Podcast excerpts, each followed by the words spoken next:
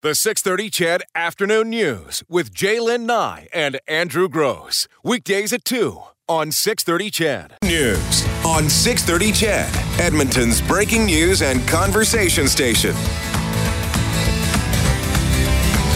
338 on the 630 CHED Afternoon News. My name is Brenton Dreger, sitting in for Andrew and Jay this week. The, the last day of their uh, I guess that they'll be away. They'll be back on Monday, returning from their Mexican trip with the uh, 6:30 CHED listeners. Uh, joined in studio this half hour by Lauren Sulz from the University of Alberta. She's an education professor, and Dana Hyman, the executive director of Kids Sport Edmonton. Welcome. Thank you for having us. Thank you us. for having us. Uh, reason and the reason we brought them in is is there's some research going on at the U of A uh, that Lauren is involved in to find out, uh, I guess, the connection between participation in sports for kids and how they end up performing uh, in the classroom. So maybe we can just start uh, before we get into the nitty gritty of what your research is, Lauren. Is what do we know? I guess scientifically about the benefits of kids being in sports. Well, that's a great question. And I think if when we think about the benefits of sport and kids being in sport, we automatically go to the physical. So the physical benefits of sports. And we know that kids aren't very active. And not a lot of percent, a high percentage of kids are meeting those recommendations of 60 minutes of uh, physical activity a day. So sport does help that, and there's tons of physical benefits associated with it. But what we're beginning to understand is the um, other benefits that are associated with sport. So social and emotional benefits, cognitive benefits. Um, so those include increased self-esteem, increased confidence, um, ability to cope with anxiety, ability to deal with stress, and all of those things transfer to the classroom and transfer to learning. Um, so the benefits as far as sport goes are definitely physical, um, but when we think of the educational benefits, all of those other skills um, that come into play impact students' learning. Hmm. So what do you hope to find out in this research? Well, what we really hope to find out is if um, participation in school sport um, helps students of low socioeconomic status or students from low income families if it if it helps them thrive in the classroom. So essentially, what we're looking at is if the skills um, gained from participating in school sports or the benefit of participation in school sports transfers to academic success, transfers to graduation. Um, you know, school belonging, sense of purpose within a, within a school. We want to understand that um, contribution of those skills learned into the classroom. Uh, why look at school sports? Is it because that that's where those students are most likely to find a place, a, a team to play on, as opposed to playing in kind of a, a club sport or some sort of a, a, you know a private league? Yeah, a couple of reasons. Um, first, that yeah, I mean, s- s- schools house majority of young people. Um, and and students spend six to eight hours a day in school in the school setting. So our overall research is always focused on um, how we can increase physical activity levels within that school setting because kids spend a lot of time in there. Um, but schools also um, provide a sense of purpose for kids. So we need to get those students in the door of our schools in order to achieve um, school success. So from a faculty of education perspective or an education perspective, we're inter- interested in that in that academic success. And I think school sport versus community sport, um, there is that difference in the sense of in schools we're, we should be focused on that that learning aspect and the development of sk- of skills um, over comp- competition and winning. Um, so f- really focused on developmental in, in the school setting, or that is our hope of school sport. Dana, why don't you tell us a bit about what kids sport is, what you do, and uh, where you fit into this whole study? Of course, it would be my pleasure. So, uh, Kids Sport Edmonton, we've been around, we've been in the game since 95, and we're helping get kids into sport who otherwise would not be able to afford to play. Unfortunately, one in three Canadian kids aren't able to access sport due to financial barriers. So, um, our job at Kids Sport Edmonton is to make sure that we're we're raising enough money that we can get these kids into the game and giving them the opportunity to experience the positive benefits that come from sport. And everything to echo what Lauren was saying is amazing what comes from sport. And the life skills and what they carry through what you learn when you're eight playing soccer on a team to when you're 18 to 28 to 38 to 48 all those skills that you learned at eight keep following through with you. Um, the friendships you're, you're making when you're a kid i have so many friends i'm still with now that i, I played sport with when i was a kid. And um, providing them with that opportunity as well to uh, gain possibly a, a, positive mentorship in their life uh, and, and changing it's, it's a real game changer for these kids so at kidsport we work really hard to raise money to pay for the sport registration fees for these kids to get them off the sidelines and into the game. So, what's your role in this study? we are connecting Lauren and her team with the schools and the kids. Ah, okay. So we support Kids Sport Kids within schools, uh, also within sport clubs and organizations. What happens is uh, when the check, when it, we base it off of sorry a qualifying application process.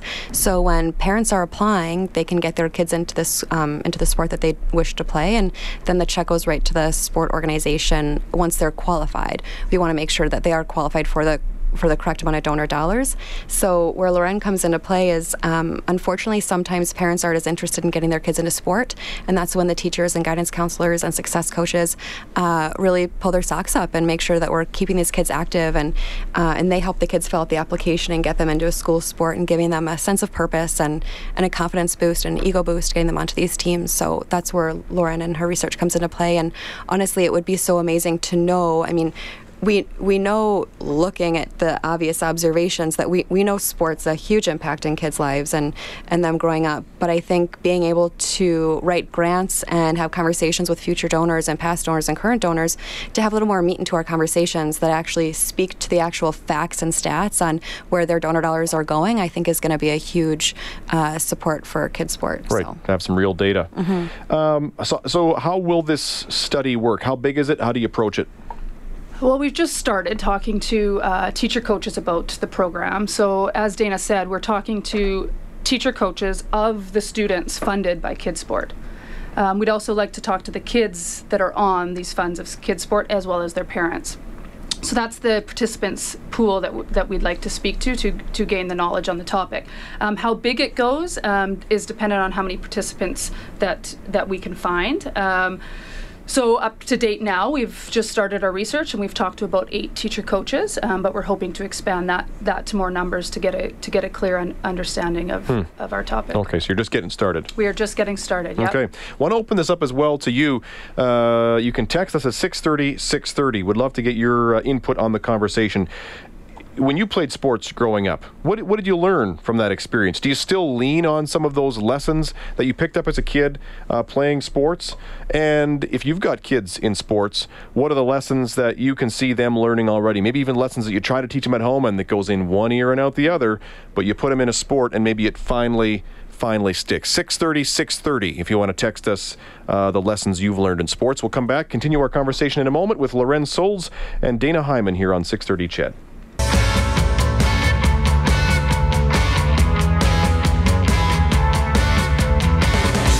48 on the 6:30 Ched afternoon news. Brenton Dreger in for Andrew and J'lyn, joined in studio by U of A education professor Lauren Sulz and Kids Sport Edmonton executive director Dana Hyman. They're doing some research together on the the connection between uh, kids doing uh, playing on sports teams in school and how they perform uh, academically.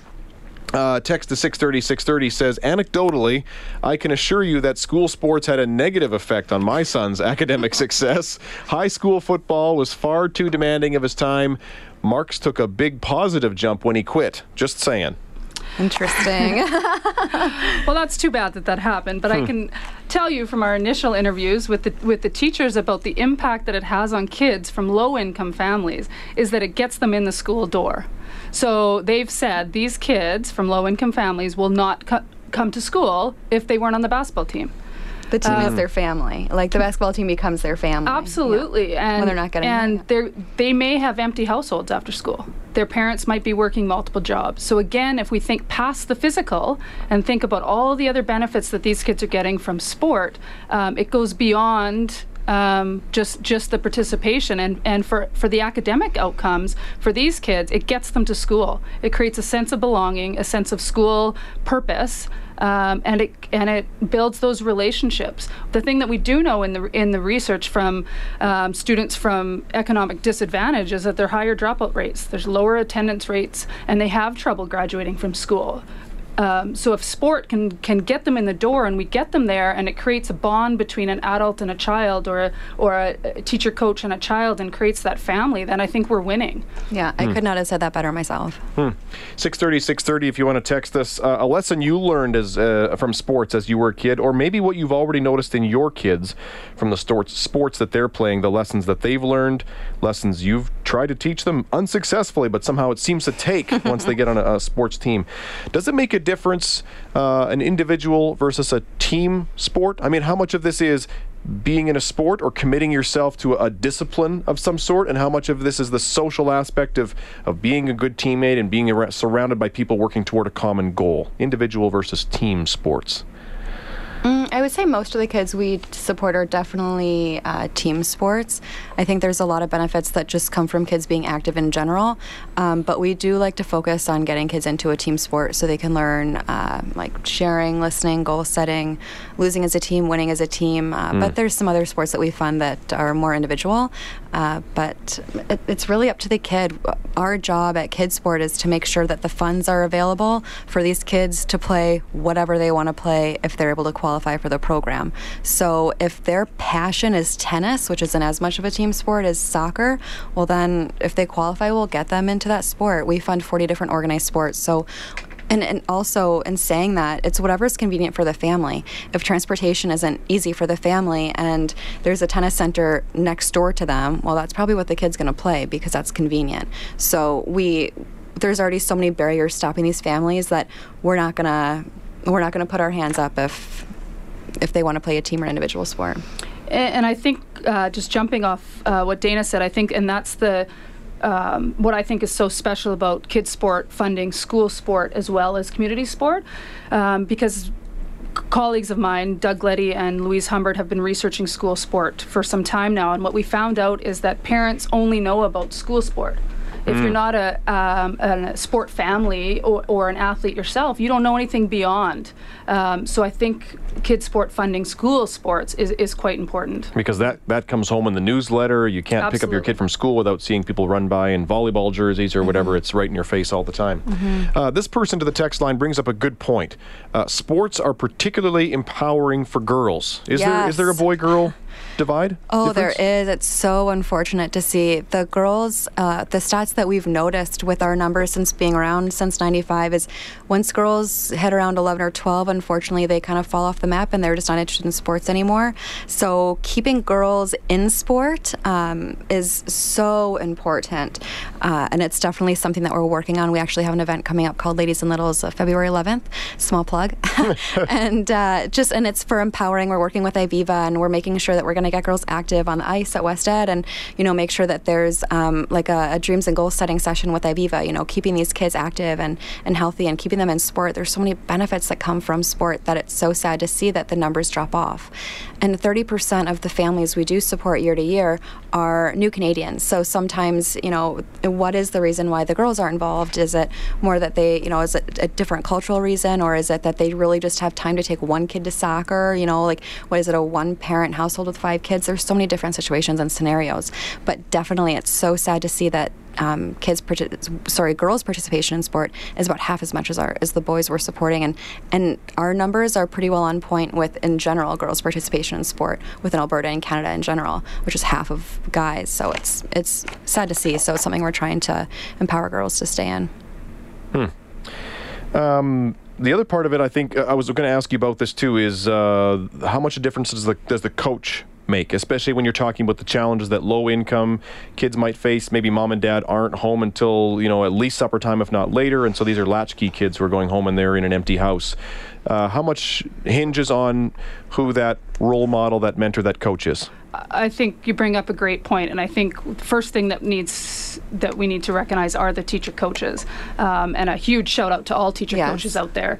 Um, our our research shows that teacher coaches in their season um, are putting in 15 plus hours uh, volunteer hours a week that they're not getting paid for. So if you think about that and you think about would I put in 15 extra unpaid hours in my profession, and I don't know if we can all say that we would to would. deal with the same kids that uh, you've been had to try to corral for seven hours a day. Exactly. So huge shout out to all the teacher coaches in, in Alberta and atr- across Canada because they, they do do wonderful wonderful things and they care so much about the students. And I think um, one thing that Dan and I talk about, um, one of the benefits of kids sport is they're they're um, also relieving a barrier on teachers because because those teachers want those kids that can't afford to play. They want them to play because teachers care about their students. Um, so to have a, a collaboration with Kids Sport that allows the teacher coach to know that they can rely on Kids Sport to fund these students it, it is huge. Um, and I think the relationship between the teacher um, and the student is very important um, for low income youth. Hmm. Interesting stuff. Okay, we'll have to leave it there for today. Uh, I guess how long will the study take, and when can we expect to kind of get some conclusions on this? Um, it's a two-year study, two so we're funded by SSHRC, which is Social Sciences and Humanities Research Council, um, and it's a two-year project. And um, so hopefully we'll have some results out, out out to you soon. Okay, Lauren, Dana, thanks a lot. Thanks for having us. Thank you. That's Lauren Sulz from the University of Alberta, an education professor, and Dana Hyman, executive director of Kids Sport Edmonton. Uh, two year study going on. Uh, connecting the dots, I suppose, between uh, kids being in school sports and how they perform in the classroom. All right, we're off to a news break with Eileen Bell. The 630 CHED Afternoon News with J'lyn Nye and Andrew Grose. Weekdays at 2 on 630 CHED.